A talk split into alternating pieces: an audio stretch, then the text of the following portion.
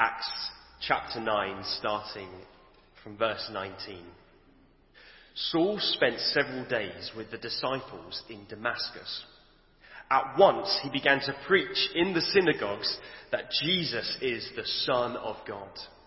All those who heard him were astonished and asked, "Isn't he the man who caused havoc in Jerusalem among those who call on his name? And hasn't he come here to take them as prisoners to the chief priests?" Yet Saul grew more and more powerful and baffled the Jews living in Damascus by proving that Jesus is the Messiah.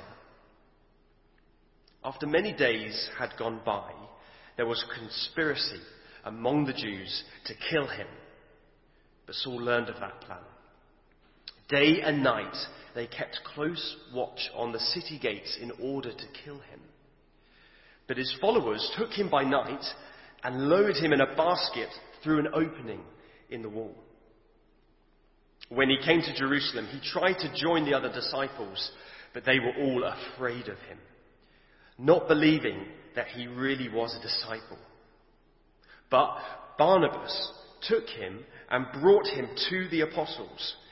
He told them how Saul on his journey had seen the Lord, and the Lord had spoken to him, and how in Damascus he had preached fearlessly in the name of Jesus. So Saul stayed with them and moved about freely in Jerusalem, speaking boldly in the name of the Lord. He talked and debated with the Hellenistic Jews, but they tried to kill him. When the believers learned of this, they took him down to Caesarea and sent him off to Tarsus. Then the church throughout Judea, Galilee and Samaria enjoyed a time of peace and was strengthened, living in the fear of the Lord, and encouraged by the Holy Spirit, it increased in numbers. Thank you, and a good morning to you from me. It's very good to have you here, whether you're sat at home or amongst us in the building. Let's pray together again.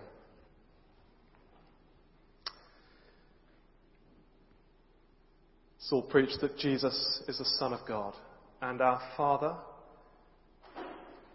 through my words, and in all of our minds and hearts, please would Jesus be lifted up, and may we not be left unchanged. For his name's sake, Amen. Well, there are many things in life that we might label or call a standard practice. There really are loads. The list is endless. You know, it's standard practice, isn't it, to, if you're in a restaurant, to pay for your meal after you've eaten it, unless it's a fast food restaurant, interestingly. Standard practice for pupils to wear school uniform in most schools. It's visit a surgery, and it's standard practice for them to tell you to strip down to your underwear, and, you know, even if the problem's with your ear. Standard practice, isn't it, to have a Land of Hope and Glory and Rule Britannia as sing-alongs in the last night of the proms. Though not this year. Maybe you heard, the BBC has decided that because of COVID restrictions, at this year's last night of the proms, they'll play only instrumental versions of those songs, so no singing. And people are upset about that, because they are standards. In fact, COVID-19 measures have restricted or stopped lots of things that previously were standard practice, and now it is standard practice to sit 6 foot from another household. What we're thinking about this morning is important. What must be standard practice for people to come to know Jesus and be established followers of Jesus? Is it just a matter of taste or church denomination? Are there lots of possibilities? Or is it more defined than that? For people to come to know and be established in Christ, what must always be in place? What must be standard practice? Now this is important because many of you are Christians and others are looking into Christian things. And that's great. And if you're looking in, What makes you know that you're engaging with the real McCoy? And if you're a Christian, what do you need to be involved in as standard? We reach the end of the second major section of the book of Acts, which is Luke's second book. In his first book, he shows us that the rule of Jesus has been established. And here in book 2, Luke shows us the rule of Jesus extended. More and more people turning to Christ and living with him as king. But how? How does that happen? And in particular, what is our part in this great work of God? And we can see that our author's key concern is for the building and establishing of the church. And we see it from the summary verse, verse 31, at the end of this second major section of Acts. We read, "Then the church throughout Judea, Galilee and Samaria enjoyed a time of peace and was strengthened, living in the fear of the Lord and encouraged by the Holy Spirit. It increased in numbers." So it begins with a then. This healthy, thriving church is the result of what's come before. So then, a church at peace, strengthened, encouraged by God's Spirit, taking God seriously in their day-to-day lives, increasing in numbers. Sounds good. What do we need to be about for that to come about? Throughout these chapters, we see one unmissable standard practice. Question: how does authentic church growth happen? Answer: as the church persistently proclaims Christ as Lord. How does authentic church growth happen? It's as the church persistently proclaims Christ as Lord. And you can't avoid it if you wanted to. Acts couldn't be plainer. God couldn't be clearer. What causes his kingdom to spread? What brings genuine church growth? What marks out an authentic gospel work? It's the church persistently proclaiming Christ as Lord.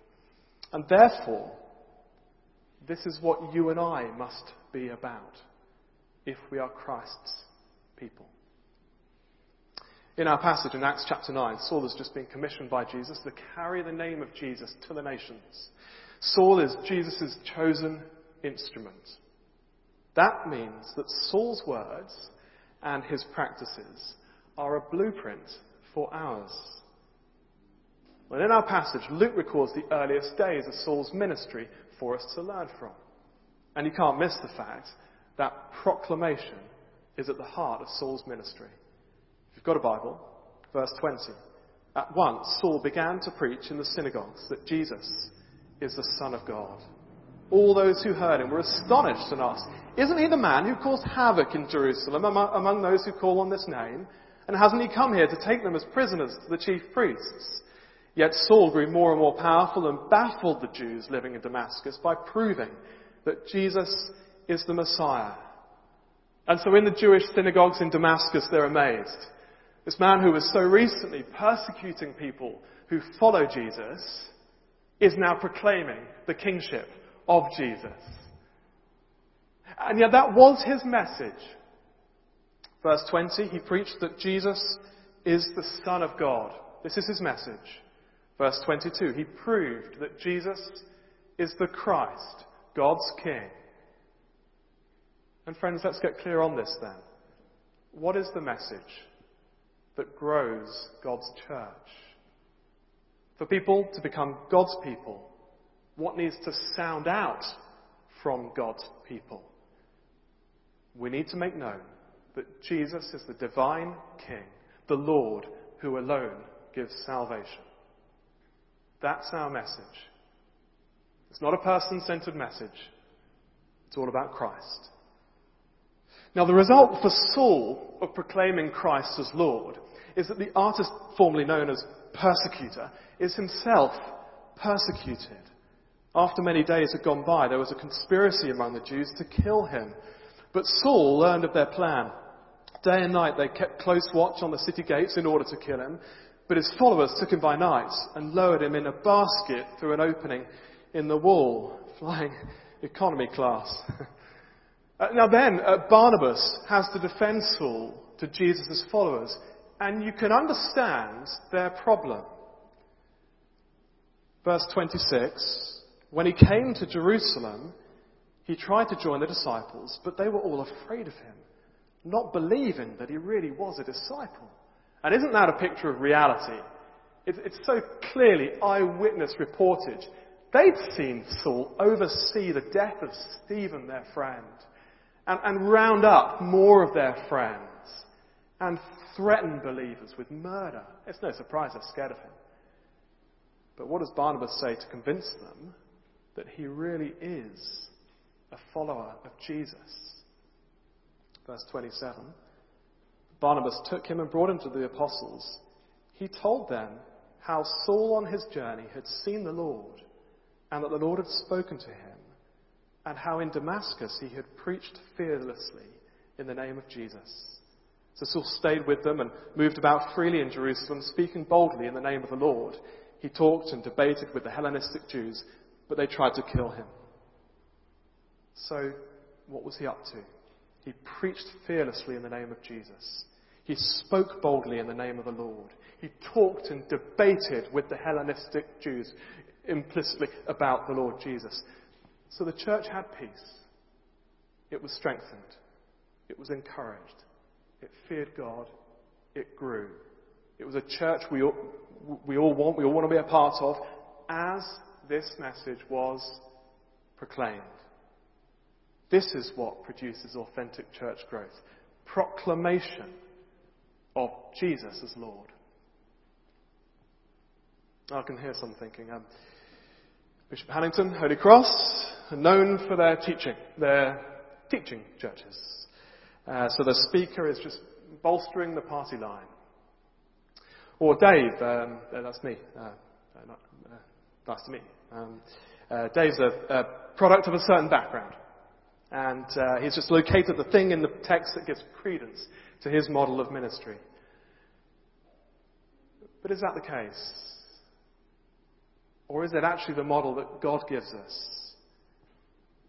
Is it not more that Saul is Jesus' instrument, and God has given us this record of Saul to give us the model of ministry that has God's stamp of approval, such that then and now we can know that it's proclaiming Christ that God uses to grow and establish the church? Look, if we're not convinced, and some may not be, some things it's totally fine to have a church that's not strong on teaching, not strong on proclaiming Christ as Lord, so long as it is strong on other things. Well, Saul shows us differently, and in fact, so does the whole of the book of Acts. Just take this section of Acts that we're in. It begins in chapter 6 with the apostles saying, we will give our attention to prayer and the ministry of the word. That's the necessary focus. Then Stephen was accused of preaching Jesus Christ as Lord. And the result is the longest sermon in Acts, all about Christ. And Stephen's concluding message, chapter 7, Verse 55, but Stephen, full of the Holy Spirit, looked up to heaven and saw the glory of God and Jesus standing at the right hand of God. A declaration that Jesus Christ is Lord. But what then happened? Massive persecution of the church, led by Saul. The result, God's people scattered all over the place. But what did they do? They went about preaching. Chapter 8, verse 5, Philip went down to a city in Samaria, proclaimed the Messiah there. Verse 12. When they believed Philip as he proclaimed the good news of the kingdom of God and the name of Jesus, they were baptized, both men and women. They came to Christ.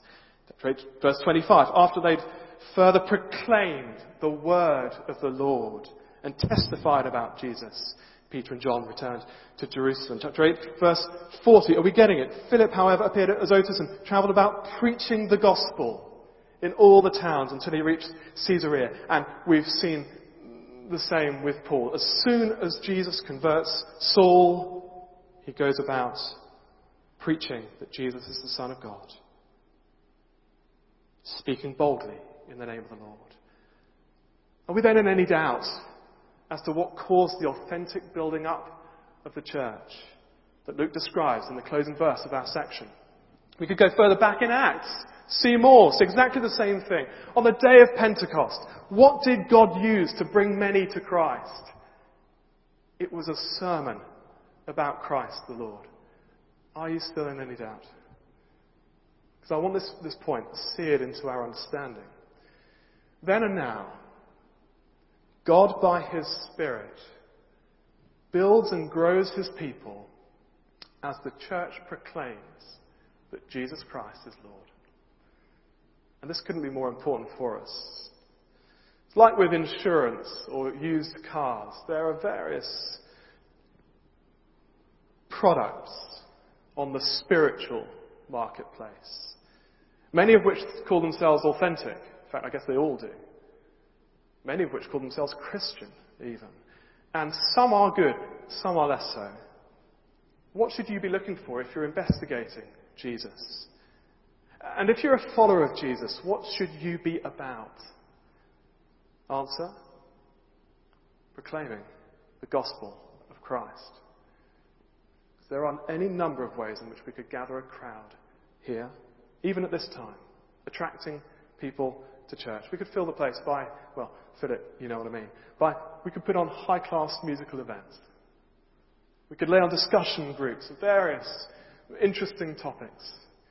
We could hire a really funny speaker, and no one can claim that we're relying on that, right?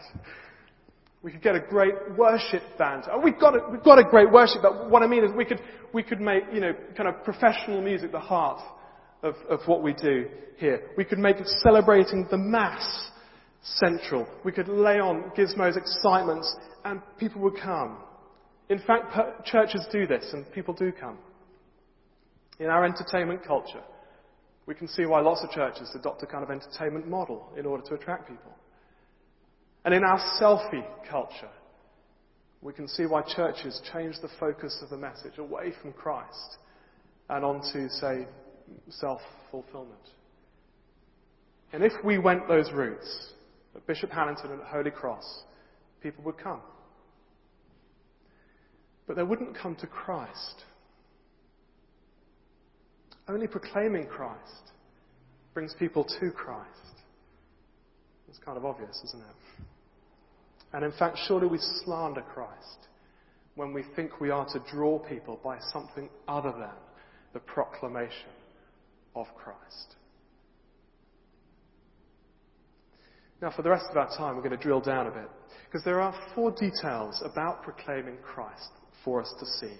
And the first is that, here on the screen, all genuine converts of Christ proclaim Christ. But in case your heart is thinking, and it sounds like you need to become a preacher, and that's the last thing you want to do, please know that what we'll then see is that we proclaim Christ in a variety of ways. First, though, all genuine converts of Christ proclaim Christ. So becoming a Christian conversion, it is personal. It's about personally meeting and knowing Jesus Christ. Saul could tell you that.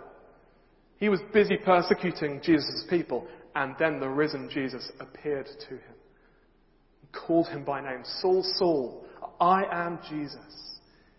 And Saul came to know Jesus personally. And that always changes the person dramatically. And the change most emphasized in our passage is that it causes someone to persistently proclaim Christ. That's what all genuine converts do. Now, it could be that some here are looking for a loophole. And yes, the Apostle Paul was a unique figure, specifically commissioned by God as an apostle. But in verse 27 of our passage, Barnabas presents speaking to others of Christ as evidence that someone is a follower of Christ. The disciples' issue is that they didn't believe that Saul was really a disciple, a follower of Jesus. So how does Barnabas convince them that Saul is a follower of Jesus? What's the evidence that a person follows Jesus? Barnabas says, verse 27, Saul had met the Lord, and Saul makes known to others that Jesus is the Lord.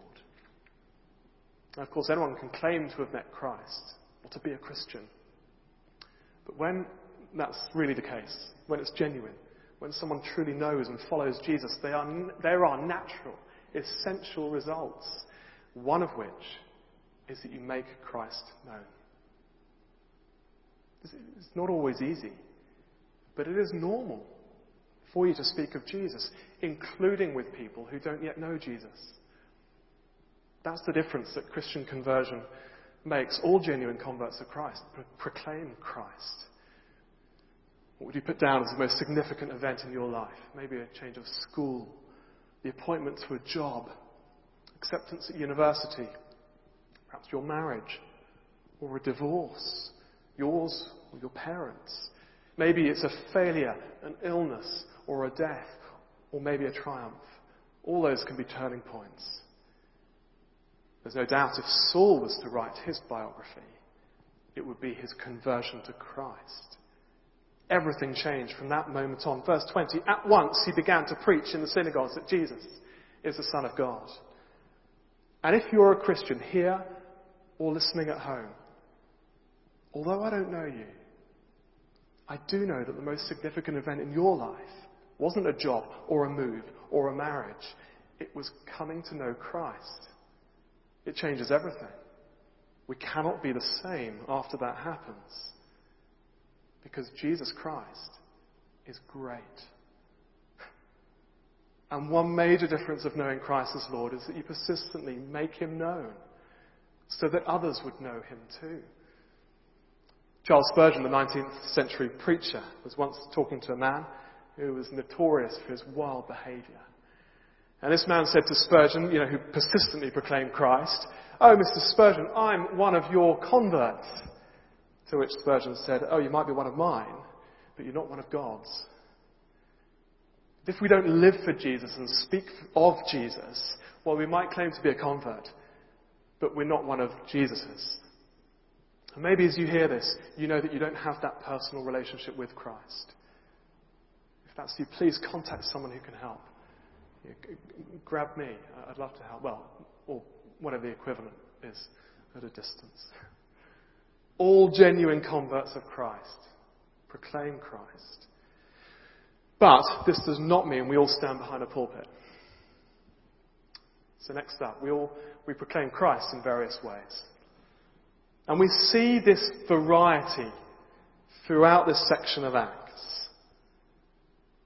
So just stick with me on this. At the head of the section, Stephen stands before the Jewish establishment and speaks in a sustained monologue. Then Philip is described as preaching or heralding the gospel as he addressed the crowd in the city of Samaria. But then Philip, sitting on the back seat of the ministerial limousine, explains the gospel one-to-one to the Ethiopian chancellor of the exchequer. But that is also described as preaching the gospel, a one-to-one conversation. Same word. Then Philip heads to all the different towns and villages of Samaria, and again he's discussing and dialoguing, but again it's described as preaching the gospel. Then as the Jerusalem church is driven out from Jerusalem by persecution, the scattered disciples are described as preaching the gospel. In fact, earlier in chapter 4 we read that in the power of the Spirit, all of Jesus' followers, quote, spoke the word of God boldly. It was a normal part of their lives, standard practice. Then here in Acts 9, Saul preaches, but he also, we read, proves and talks and debates with people. That's verse 29. So then, yes, essential for church growth is all of God's people proclaiming Christ as Lord. We all must do it, but we do it in different, various ways, according to our gifts and our circumstances. So, in a setting like this, as I speak to a gathered group in a sustained monologue, it's a sustained monologue so far, none of you have interrupted me. But also in a discussion group, as people sit around tables and ask and dialogue and discuss the gospel, a form of proclamation. And also one-to-one as you and I study the gospel with a friend or speak truth about Jesus, just in conversation, Christ is proclaimed. And so do we see, we all proclaim Christ. We do it in various ways. Then next, we proclaim Christ reasonably. Saul wasn't standing on his soapbox. He who shouts loudest wins. This was carefully reasoned explanation. Verse 22 says that Saul baffled the Jews by proving that Jesus is the Messiah. And that word baffled means mixing up in argument. Verse 29, he talked and debated with the Hellenistic Jews. We've probably all seen and heard a bloke, and it's always a bloke for some reason, standing on his soapbox, just shouting, "Repent, Jesus is Lord," and such like. And you know what? I agree with his message. And I admire his courage. I'm just not so sure about his method. It doesn't sound like what Paul was doing as he reasoned, proved, confounded, explained the truth about Christ. The church was built up and it grew through solid, carefully constructed, logically consistent, evidentially based reasons for believing that Jesus is the Christ, is God, is risen from the dead, that we all should turn to him and be saved. So those of you examining the Christian faith, I'm really glad you're listening. And we're not trying to con you into believing. We're not wanting you to bin your brain, but engage your brain. And not fall for the kind of nonsense that you gather from the naturalists and the materialists, that this world just kind of came into being out of nowhere. We're wanting you to look into the evidence of Jesus Christ risen from the dead, to consider the results of that, to be persuaded about it, up here and in here. And so, friends who are about this work, we proclaim Christ reasonably. And yet, and finally, it's clear here that no matter how reasonable we are, hostility will come. And yet, a church that is about God's mission keeps proclaiming Christ despite the hostility.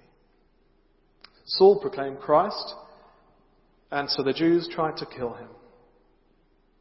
He escaped from them in his basket, but despite the blade on his neck, he didn't stop proclaiming. And most of us know, as I've been speaking, most of us will have had this in the backs of our minds, if not in the fronts. We'll face opposition. If we think this is going to happen without opposition, we haven't understood the gospel, because the gospel is not monsoon religion, a little accessory. The Christian gospel is that Jesus Christ is Lord, and it is then a direct confrontation to anybody who's been living their life not recognizing that Jesus Christ is Lord. And as we speak the gospel, then, we will find opposition will come, sure as eggs is eggs. The point then is, don't be frightened by it. You can get down, can't you? Not so long ago, there was a man called Phil Cheddar, was the prison chaplain, a Christian man. He ran alpha courses for people there in the prison to hear about the Christian faith. He left his post and he was replaced by an imam who banned Christian courses. And you think, really? How discouraging. But don't despair. Don't despair. Jesus is growing his church. Now, more personally, surely hostility is the number one thing that stops you and I speaking of Jesus Christ. So remember, Jesus is Lord. He is your Lord. He is Lord over opponents. He is growing his church. And as you keep proclaiming Christ despite hostility, people will find salvation, new life in Christ. Rather than worry about who will be offended if you tell the truth about Christ, consider who will be misled, deceived, and destroyed if you don't. Consider who could be saved if you do. God can even turn persecutors into preachers. Don't fear opponents.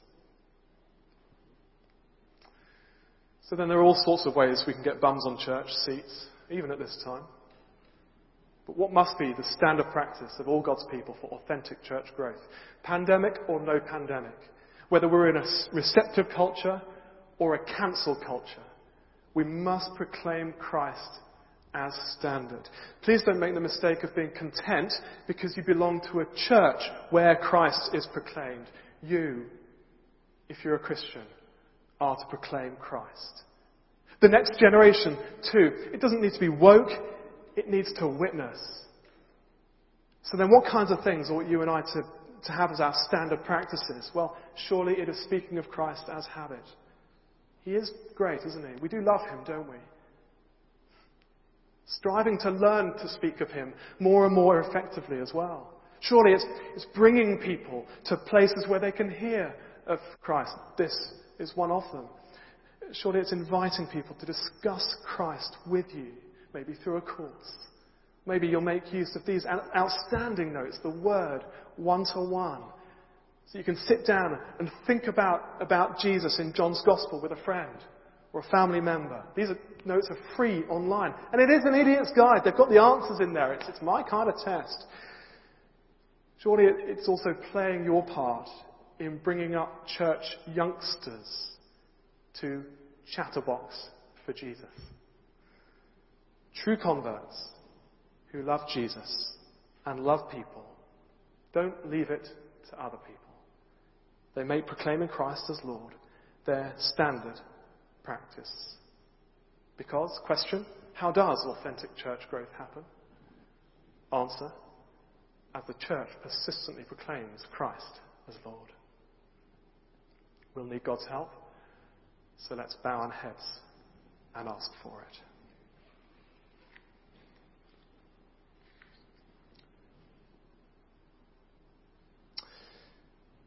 Our Lord Jesus Christ, we praise you that you are Lord, risen and ruling, and that history, including this part of history, is ruled by you, and you're at work extending your kingdom, even through us. Wow. Thank you. And help us, please, to have utter confidence that that kingdom extends in the power of your Spirit as we proclaim your name. Give us confidence. Give us boldness. And we do pray for your kingdom to advance significantly here in Hove for your name's sake. Amen.